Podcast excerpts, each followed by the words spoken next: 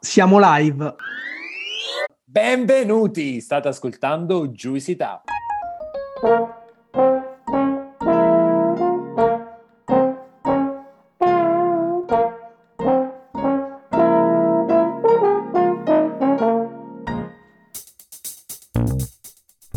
Siamo Gianluca, Alessandro e Claudio, tre amici che si sono conosciuti ai tempi dell'università a Pollenzo. Siamo molto diversi tra noi, ma condividiamo una grande passione per l'enogastronomia, per tutto o quasi tutto ciò che è edibile e potabile. Una di quelle amicizie costruite tra piatti di pasta e bottiglie di vino.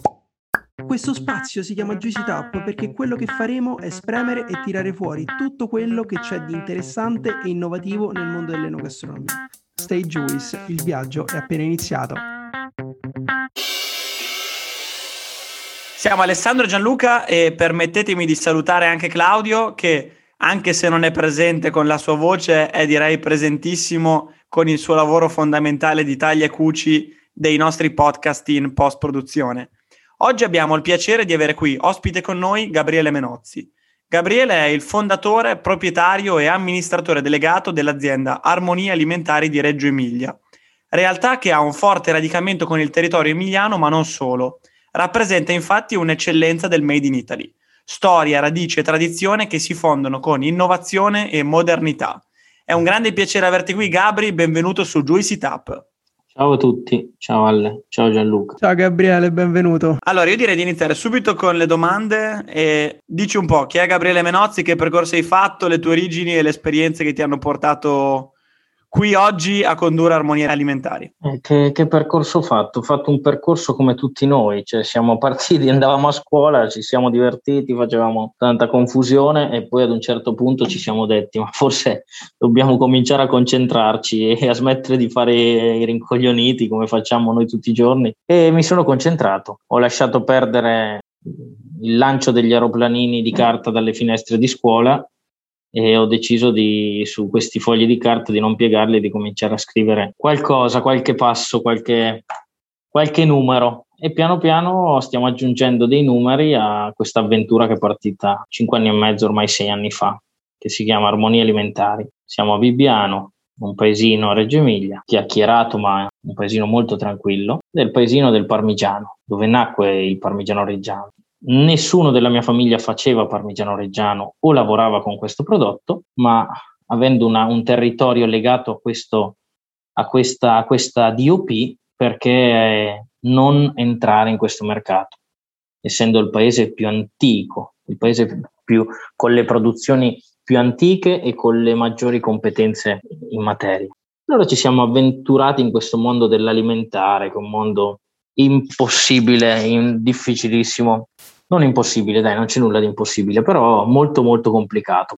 Io di mestiere faccio niente, perché alla fine chiacchiero tutti i giorni, racconto la mia storia e cerco di essere ambasciatore di me stesso, però cerco di creare relazioni e queste relazioni mi danno risultati, fatturati, sviluppo di marca e piano piano facciamo crescere il nostro orticello. Quindi io sono quell'agricoltore che tutti i giorni dà qualche goccino di, di, acqua a tutte le mie piantine che crescono, dai dipendenti ai clienti. E tutte queste goccine stanno facendo crescere le mie piantine e stiamo crescendo insieme. Questo è quanto. Gabriele, ci hai raccontato un po' come è nata l'azienda, come è nata Armonia Alimentari, ma eh, ci puoi raccontare meglio, entrare nello specifico di come si è evoluta negli anni? Com'era l'azienda cinque anni e mezzo fa e che cosa siete oggi? Un po' questa storia di imprenditoria che c'è dietro, perché poi non ti possono vedere, ti possono solo ascoltare, certo. ma sei un ragazzo giovanissimo, a età nostra, e quindi ci farebbe piacere sentire questa, questa storia. Allora,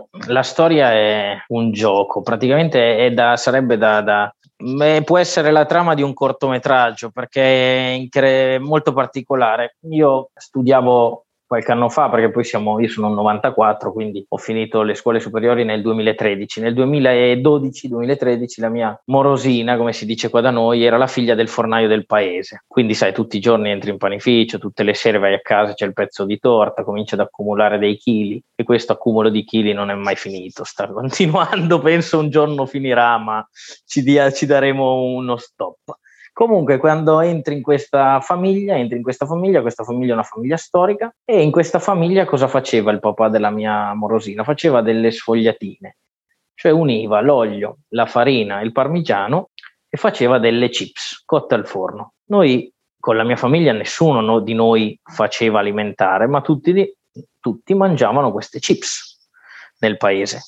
Allora ci è venuto in mente, con la fine delle scuole superiori, di iniziare un'avventura che si chiama Armonia Alimentari per produrre queste chips al parmigiano. Eravamo in tre dipendenti, cioè neanche dipendenti, tre persone, un dipendente, due so, io, il fornaio e una persona. Abbiamo iniziato a fare queste chips in modo molto molto artigianale. Compravamo il parmigiano a Bibbiano la farina e l'olio e producevamo queste. Compri una forma di parmigiano, due forme, tre forme, quattro forme, cinque forme, cominci a crescere metti i dipendenti, cominci a strutturare l'azienda in modo anche molto rapido. E cosa succede? Succede che queste forme di parmigiano erano tante, dopo dici ma perché io devo comprarlo questo parmigiano? Perché non me lo produco? E allora abbiamo fatto un po' come fanno i salmoni, cioè siamo andati controcorrente tutte le aziende di formaggio nascono nel nostro bel paese con la produzione del parmigiano reggiano. Poi negli anni hanno cominciato a tagliarlo, a fare gli spicchettini, sempre spicchi più piccoli fino ad arrivare agli snack al formaggio. Noi come dei salmoni siamo partiti dallo snack al formaggio per ritornare alla forma tal quale, allo spicchio di parmigiano. E da lì è partita la nostra avventura che ogni giorno cresce sempre. Quindi oggi siamo arrivati a fare a produrre parmigiano, mozzarella di bufala, burro, abbiamo ampliato il nostro, il nostro, volume d'affari, la quantità di dipendenti, la struttura aziendale, gli uffici, però tutti i giorni tu devi essere qui e cercare di far crescere le persone, che sono la nostra forza, la nostra fortuna, avere collaboratori e dipendenti validi.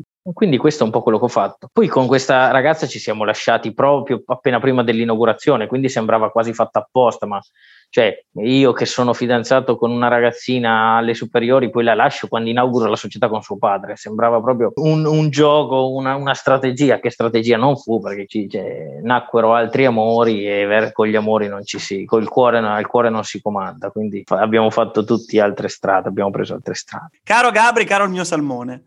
Eh, ci hai parlato di come è nato Armonia Alimentari, di cos'è un po' oggi l'azienda. Io ti chiedo, mi fai una panoramica un po' più ampia di quelli che sono i vostri marchi, i vostri prodotti oggi?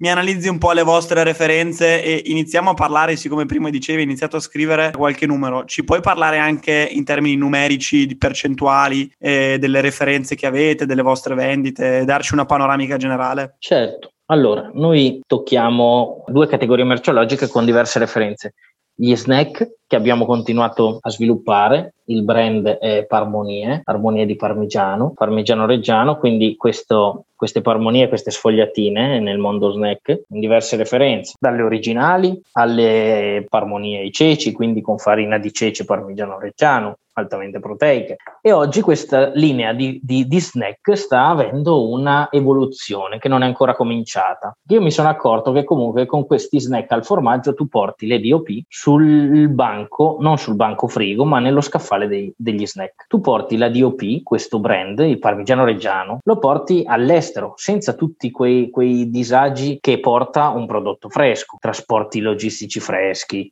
eh, dogane, sdoganamenti, dazi tu porti il parmigiano reggiano in una chiave diversa, in una chiave, come ci dicono gli Stati Uniti, convenient.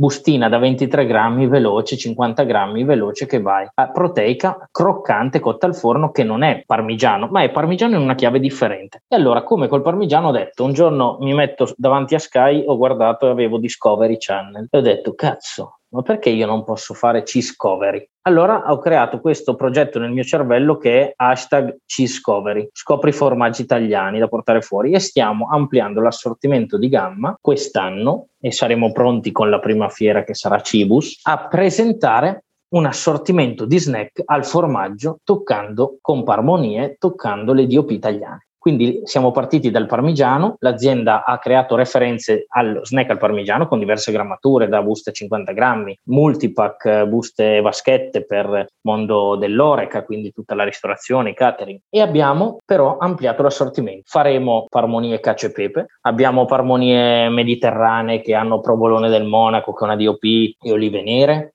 abbiamo le rustiche che saranno con asiago, DOP e cipolla. E tu che cosa fai?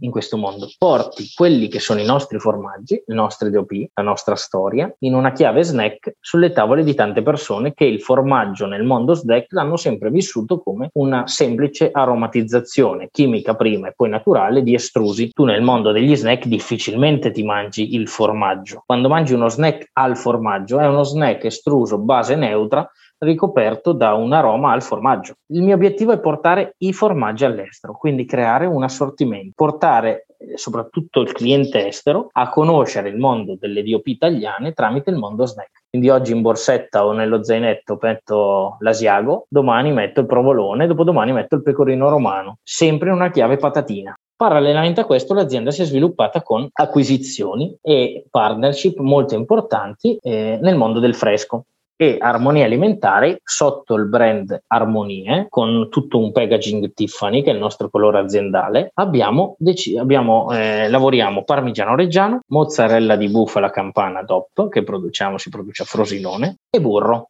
burro per grande distribuzione, burro a marchio in PL delle private label delle catene distributive e burro industriale per clienti come industrie, grosse industrie. Quindi abbiamo ampliato la gamma e l'assortimento in queste diverse categorie. Chiaramente lo zoccolo duro sono i prodotti che conosciamo come il parmigiano reggiano di OP, il burro tal quale, ma abbiamo voluto anche differenziare questi prodotti con delle produzioni particolari. Per esempio, nel mondo del parmigiano abbiamo sviluppato una linea, una referenza da prato stabile, che è parmigiano reggiano fatto con de- un'alimentazione controllata da filiera certificata da prati stabili. Cosa significa? Che le vacche, le nostre mucche, le mucche di questo territorio che danno a noi il latte per fare poi formaggio, mangiano solo prati spontanei. E questo è stato un progetto che abbiamo creato. Noi come azienda quest'anno faremo circa 30.000 forme di parmigiano reggiano e si producono 300 quintali al giorno per darvi un po' di numeri, però capisco che questi numeri possono essere insensati, infondati, vi do dei volumi per farvi capire, 300 quintali di burro al giorno sono 70 bancali, ecco, per 72 bilici di burro al giorno. Si produce mozzarella a Damaseno, a Frosinone.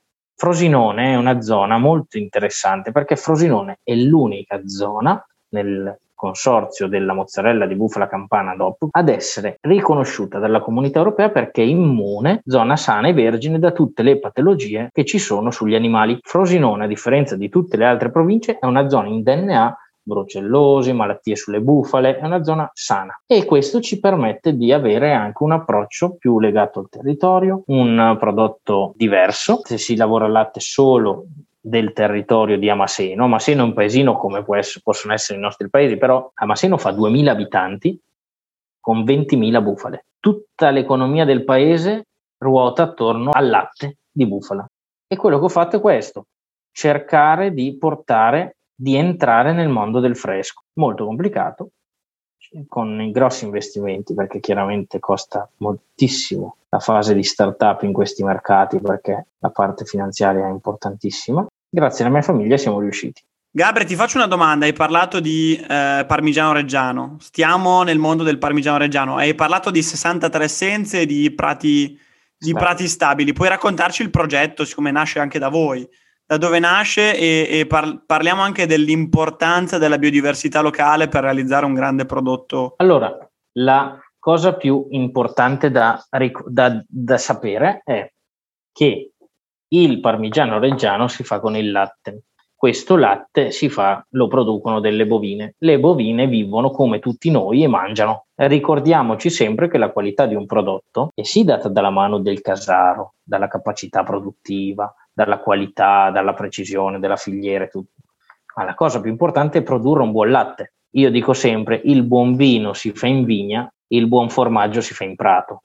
Cioè dobbiamo essere capaci di lavorare bene alla base, perché se si riesce a lavorare e a produrre un buon prodotto alla base, i prodotti che verranno, che nasceranno da, con la trasformazione di questo del latte o dell'uva, saranno ottimi prodotti. E per produrre un buon latte, la base è alimentare molto molto bene le nostre bovine l'alimentazione più importante che abbiamo ad oggi è l'alimentazione da prati stabili. L'alimentazione da prati stabili non è altro che alimentare le bovine con foraggi nati spontaneamente su prati incolti centenari dove l'uomo cosa fa?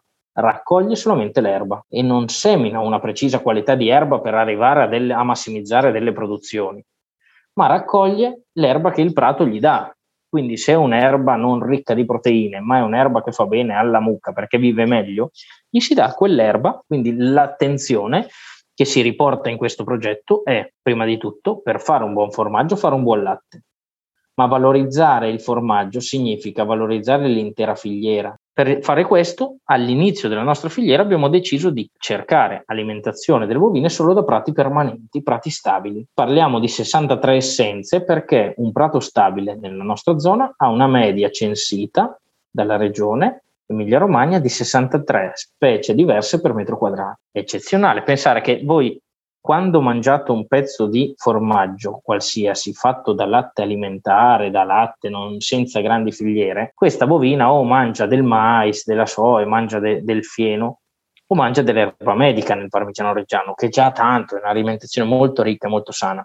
Mangiare prato stabile significa appunto avere un'alimentazione variegata che segue l'andamento delle stagioni, che segue il percorso naturale del campo, che poi si ritrova tutto nel formaggio. Dall'altra parte, mantenere i prati stabili significa riuscire a fare sì che l'intervento dell'uomo non vada a rovinarli, quindi non vada a arare questo prato, a seminare su questo prato, a, tutte, a svolgere tutte queste attività di dissodamento dei terreni per massimizzare chiaramente la produzione di foraggio a parità di metri quadrati, di ettari e poi dopo a massimizzare le produzioni. Poi dovete sapere che un prato stabile è riconosciuto a livello comunitario come riserva di carbonio. La quercia, noi pensiamo sempre che l'ossigeno ce lo diano le querce o le piante. Uno dice ah le piante ci danno ossigeno con la fotosintesi, liberano anidride carbonica, eh, liberano ossigeno e mangiano anidride carbonica che immettiamo nell'atmosfera. È vero, ma l'erba è una pianta. Eh. Ricordiamoci sempre che un prato fa, tanto fa quello che fa una pianta.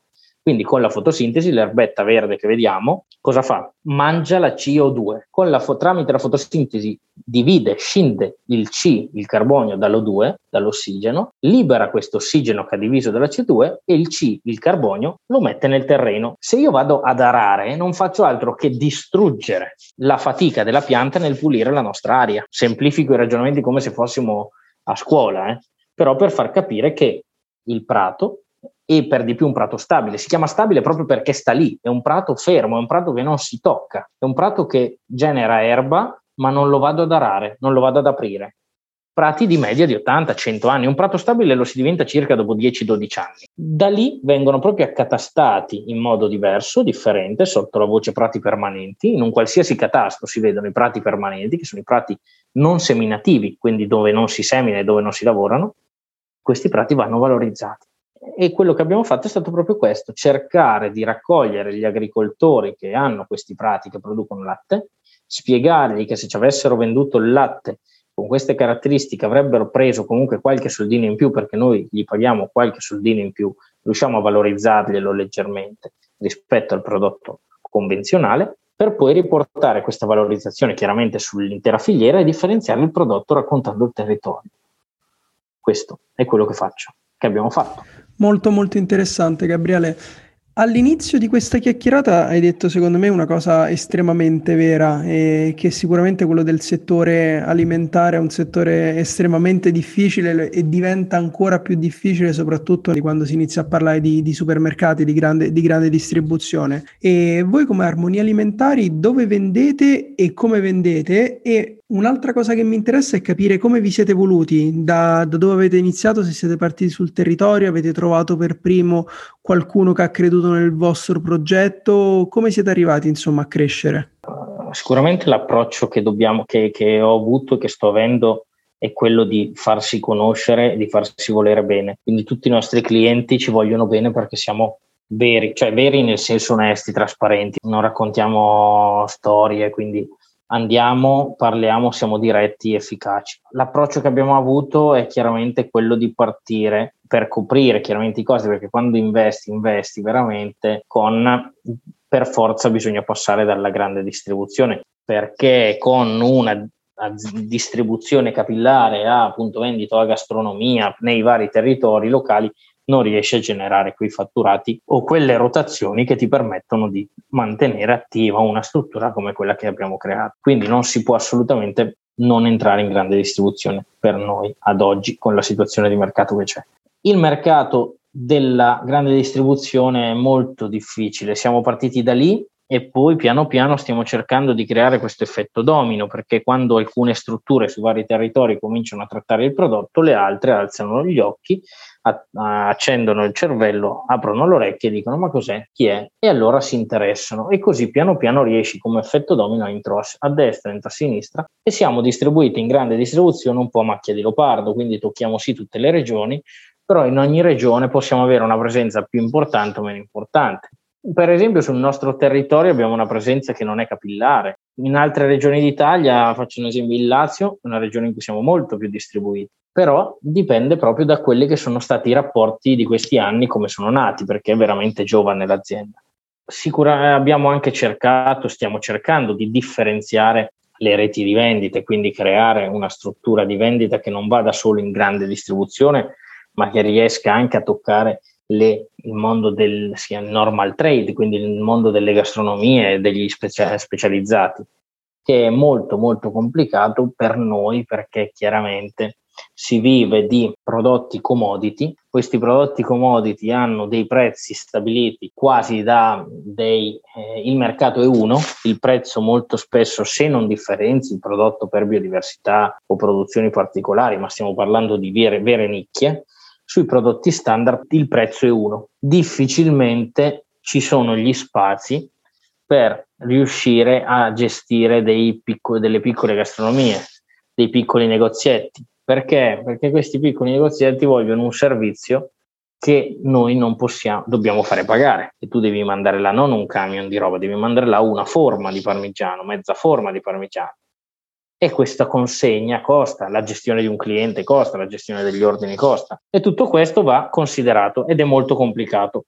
Oggi stiamo cercando di strutturare una rete anche che possa affrontare questo tipo di canale, però al momento lavoriamo in grande distribuzione. Solo Italia o anche estero? In questi anni abbiamo fatto anche estero, perché comunque con le fiere di settore che sono state un pochino il volano anche per noi per conoscere il mercato, parlo di Anuga, che è la fiera che si fa a Colonia, parlo di Sial, la fiera a Parigi, Fancy Food a New York o a San Francisco, in base che sia estate o inverno, e Gal Food a Dubai. Queste sono state le fiere internazionali che ci hanno dato la possibilità di uscire, di presentarci in un momento internazionale appunto con buyer esteri e questi buyer alcuni hanno cominciato a avere fiducia di noi e questa fiducia piano piano si, sono, si è dimostrata essere apprezzata, la presenza costante, continua, si è dimostrata essere apprezzata, tanto che abbiamo iniziato a lavorare in Francia con un paio di strutture molto importanti, Monoprix e Franprix, che sono le due catene principali di,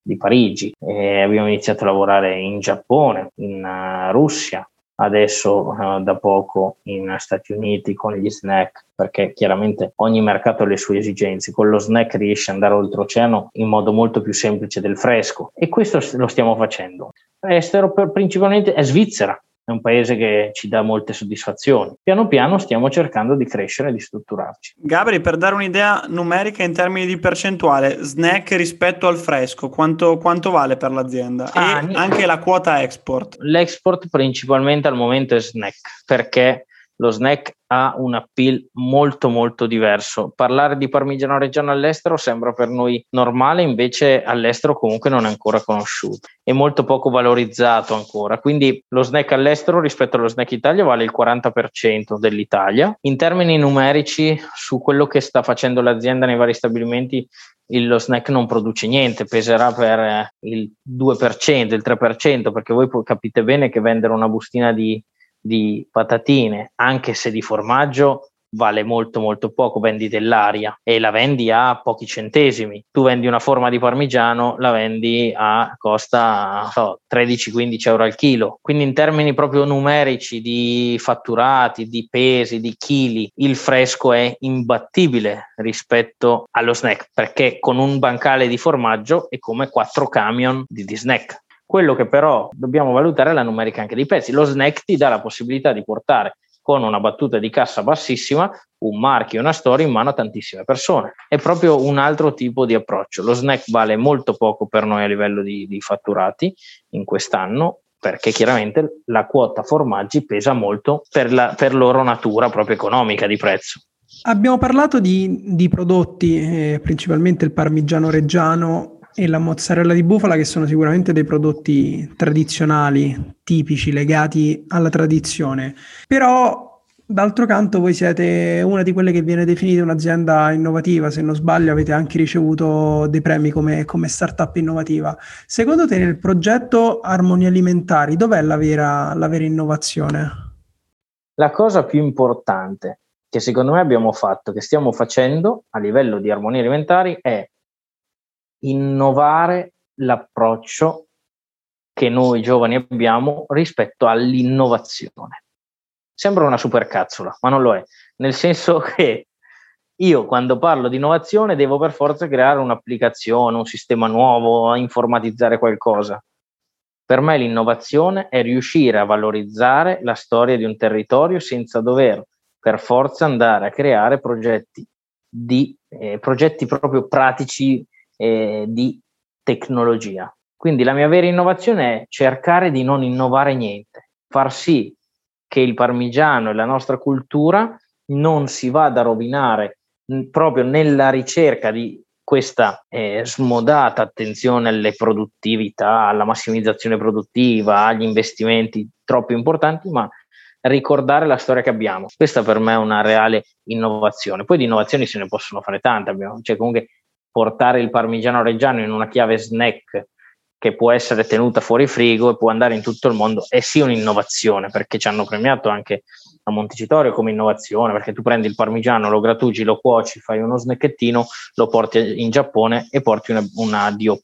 Ma quello che dobbiamo ricordarci noi, noi ragazzi, noi giovani è che abbiamo tanta storia che non ci dobbiamo dimenticare, tanto territorio da raccontare e dobbiamo riuscire a innovare, sì, ma senza questa foga alla ricerca della tecno- solo della tecnologia. Ecco, usare sì la tecnologia, innovare va bene, però raccontare quello che abbiamo, perché è fondamentale.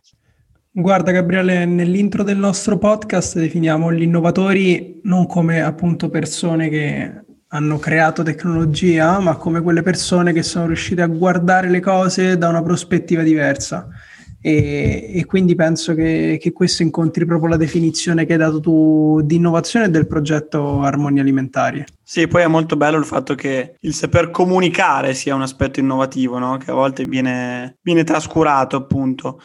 E a proposito di innovazione e di futuro, eh, io ti chiederei quali sono i progetti futuri e qual è anche la vostra strategia di crescita. Un po' ce l'hai accennato prima, mi dicevi che vi state attrezzando per una distribuzione appunto più, più capillare, che non sia unicamente il grande punto vendita retail della grande distribuzione. E ti chiedo anche se pensate di allargare la vostra attuale gamma di prodotti, ma in parte me l'hai già, me l'hai già detto sugli, sugli snack, oppure pensate di, di crescere il numero di, di, di pezzi dei prodotti che che già attualmente state re- realizzando? La nostra l'azienda chiaramente sta crescendo di giorno in giorno con sia una numerica di referenze perché la possibilità di creare referenze diverse è molto importante perché comunque risponde a esigenze di mercato diverse. Uno pensa al parmigiano, ma vendere le forme è un mestiere, fare porzionato è un altro, da un chilo, fare bustine da 5 grammi per aerei che è un altro quindi il nostro obiettivo è quello su ogni tipologia di prodotto e di formaggio ampliare l'assortimento di gamma,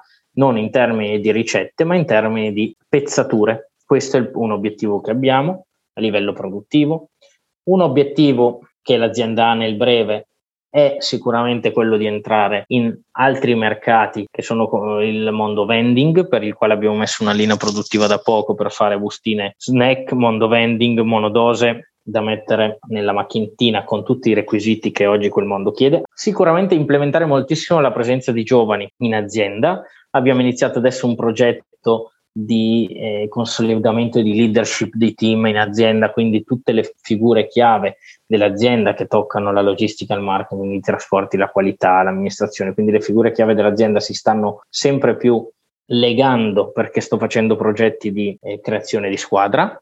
Per me figura, le figure umane sono la base, veramente la base della nostra azienda, perché sono loro che tutti i giorni operano. In, inserire nuove figure è un obiettivo a stretto giro che ci siamo dati perché abbiamo bisogno di figure, figure nel marketing, figure nel trade marketing, comunicazione, sviluppo, perché molte volte gli imprenditori si soffermano io ne ho conosciuti tanti, ma anche molti importanti, pensano che loro sono imprenditori, hanno 60 anni e quello che pensano loro è giusto. E questo è il primo errore di un imprenditore.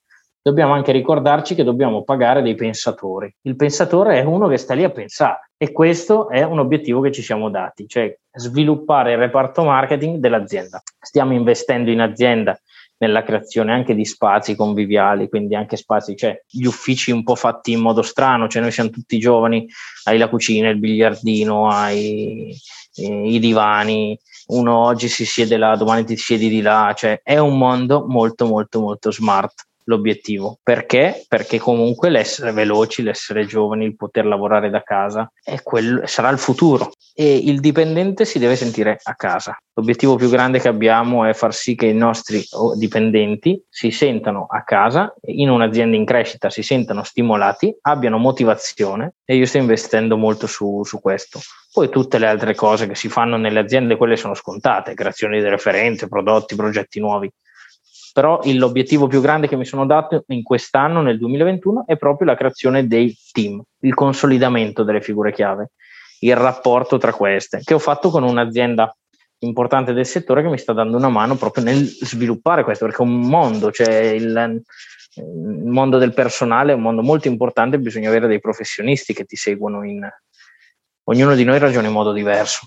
Gabriele, ti chiedo una domanda, ormai siamo, siamo arrivati al dessert. E siccome noi parliamo comunque a tanti giovani eh, che, che, come te magari vorrebbero concretizzare un'idea, che consigli potresti dare ad un giovane folle che ha un'idea interessante e innovativa e vorrebbe realizzarla, no? vorrebbe creare una sua piccola startup? Eh, chiamarmi perché se, se è folle mi, mi, sta simpatico, se ha un'idea innovativa la sviluppiamo, la cosa più importante è chiamarmi. No, la cosa, la cosa importante è analizzare bene il sogno, cioè i sogni, eh, lo dicevano nei cartoni animati, sono desideri, il desiderio di arrivare lo abbiamo tutti, però bisogna riuscire a concretizzare con i numeri, perché le aziende vanno avanti con i numeri e i numeri do- devono essere ben chiari. Un'idea innovativa può essere anche la più bella idea, ma deve essere vendibile, deve essere realizzabile. E quindi la prima cosa da fare è crederci, uno, avere capaci competenza, essere convinti sempre di quello che si fa e mai mollare assolutamente, ma essere anche molto autocritici e obiettivi. Che essere obiettivi sul proprio progetto è molto importante, nel senso di dire io ho un'idea eccezionale, ho un'idea innovativa, con, con, fatevi consigliare, andiamo, cioè andate da persone esperte, da altre aziende, parlatene con gli amici, parlatene con, non solo con i coetanei, parlatene anche con gli anziani, parlatene con perché comunque si va a mischiare l'esperienza di tutti e a consolidare un progetto, consolid- ad avere un'idea più chiara, più nitida, mediata da tanti pareri e si può partire in piccolissimo perché noi eravamo in tre. Gabriele, noi non ci conosciamo, non ci conoscevamo prima di questa chiacchierata, però mi sembra di aver capito una cosa da te che sei una persona che sa ascoltare, perché comunque sei, sei, giovanissimo e per essere arrivato dove sei vuol dire che sei sempre stato in grado di ascoltare il consiglio giusto e di trasformarlo in realtà. E proprio per questa tua, tua dote, questa, questa tua capacità, arriviamo all'ultimo momento di questa intervista, che è il momento della piccola pasticceria in cui a noi piace chiedere un consiglio al nostro, al nostro, ospite, un consiglio sul libro, un podcast, un film, un album musicale, veramente qualsiasi cosa possa essere ispirazione, appunto che ti ha ispirato e magari ti ha aiutato in questo, in questo percorso e quel consiglio che hai ascoltato e che ti è servito per far diventare armonia alimentare una realtà?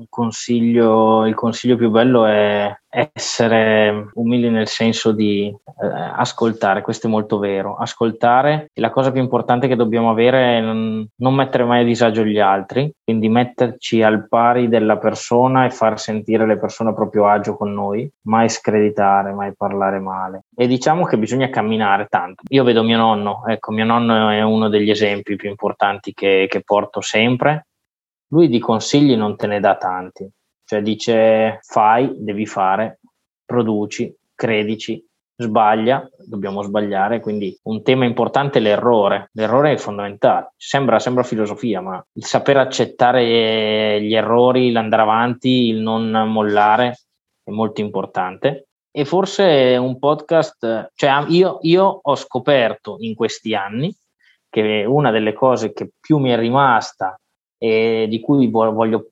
parlare, mi piace ascoltare, è un mio parere personale, è per esempio la letteratura, cioè il latino, la letteratura. Io veramente una cosa è, sono i numeri e un'altra è, è, l'arte a 360 gradi. Tutte le volte che io vado da un cliente, da una persona, da un anziano, da una, una, se tu hai comunque una cultura e ti piace, ti appassiona la letteratura, il latino, gli aforismi, gli aforismi fanno paura, sono bellissimi, porti con te delle possibilità comunque di interazione che riescono a creare argomenti di discussione anche molto importanti. E quindi se dovessi dare far parlare di qualcosa farei parlare sì di aziende, di economia, di massimi sistemi, ma anche forse di, di aforismi, cioè ragionare insieme di, di, che cos'è un aforisma. L'altro giorno sono andato da una persona e questo qua eravamo sempre d'accordo, sempre d'accordo, sempre d'accordo. Lui mi guarda a un certo punto e mi fa, sapete Churchill cosa diceva? Sta bene a voi due perché siete sempre d'accordo. Churchill diceva che quando due persone sono sempre d'accordo vuol dire che una delle due è superflua. Io ho detto, ma sai che hai ragione, sono andato a casa con questa persona e ho detto, ma noi perché andiamo sempre insieme? Te fai una cosa e faccio, siamo superflui. Oppure un giorno vado da una persona e gli dico, guarda che è un disastro, un disastro. Mi fa, stai, stai tranquillo. Quello che il bruco vede come fine del mondo, il mondo lo vede come una farfalla. E allora dici, cazzo, il punto di vista è molto importante. Io ero, ero mezzo depresso in quel momento perché io sono vendopatico non meteoropatico. Io ho inventato la vendopatia. Io sono vendopatico, cioè quando vendo tanto sono felice, quando non vendo niente sono triste. Vado in base alle vendite, non in base al clima. E non vendendo niente dico, mamma mia, guarda questo non ha detto, guarda che questo è un momento di passaggio. E infatti dopo ti dà. Il saper ascoltare è anche frutto forse di, dell'esperienza che ci si fa, della lettura. De... Mi piace molto. Comunque se parlate di letteratura, forse sarà una delle prime volte che ascolto con Alle qualcosa di, di qualche ragazzo che ha qualcosa da raccontarci. No, comunque adesso anche questo è autore, ecco, sai che Gabri anch'io, che ero una capra totale in quelle materie, ho, io adesso sono diventato un appassionato di storia incredibile, ma perché ver- sono d'accordo con te, arricchisco le, le, le, chiacchierate che fai con una qualsiasi persona, non potevo studiarle e non, non le ho studiate, vabbè. Esatto, esatto. Gabriele, dalla regia mi dicono che sei un ottimo pianista, quindi che ne dici di lasciarci qualche pezzo musicale, qualche consiglio su qualche brano da ascoltarci? Ascoltatevi un po' di musica classica, che tanto direte fa cagare, non mi ascolta, è una rottura di palle. Ascoltate Debussy, l'arabesque di Debussy o Debussy in generale i primi cinque minuti vi faranno schifo, ma voi dovete ascoltare la musica classica come San Benedetto da Nord. San Benedetto aveva la ruminazio. Sapete cos'è la ruminazio? Il rosario, quando si va in chiesa, si, si, si ripete dieci volte, cinque, cinque volte il rosario. Cinque volte la stessa cosa, tante volte le Ave Marie, tante volte i giri, Ave Maria, Ave Maria. Questa è la ruminazio, cioè il ruminare ruminare molte volte la stessa cosa perché solo masticandola tante volte si fa tua e ne capisci il significato. La musica classica è la stessa cosa. Se voi ascoltate tre minuti di musica classica, non ci sono parole, non c'è niente, probabilmente questa musica non vi lascia assolutamente nulla. Voi mettetevi, scegliete un brano e, e ruminate questo brano come, come se doveste rimasticare l'erba delle mucche. Ascoltatelo varie volte, prendetevi Debussy, ascoltate l'arabesque o rifledanlo pazzesco, bellissimo. Riflessi sull'acqua, Riflet dans l'eau di Debussy. Ascoltatevelo e poi dopo diverse volte. E forse solo diverse volte quando pensate al brano capite l'essenza del brano, il momento di depressione, il momento di, di felicità dell'artista. Gabri, grazie mille, è stato super interessante. E in bocca al lupo per tutto e ti vengo a trovare insieme a Gianluca e Claudio molto presto in azienda. Molto bene, grazie a tutti. Ciao Gianluca, ciao Alle. Ciao, ciao Gabriele, grazie mille. Ciao ciao. Ciao. Hai ascoltato Juicy Tap. Per altri contenuti di Juice ci trovi su Instagram e sul nostro sito thisisjuice.net.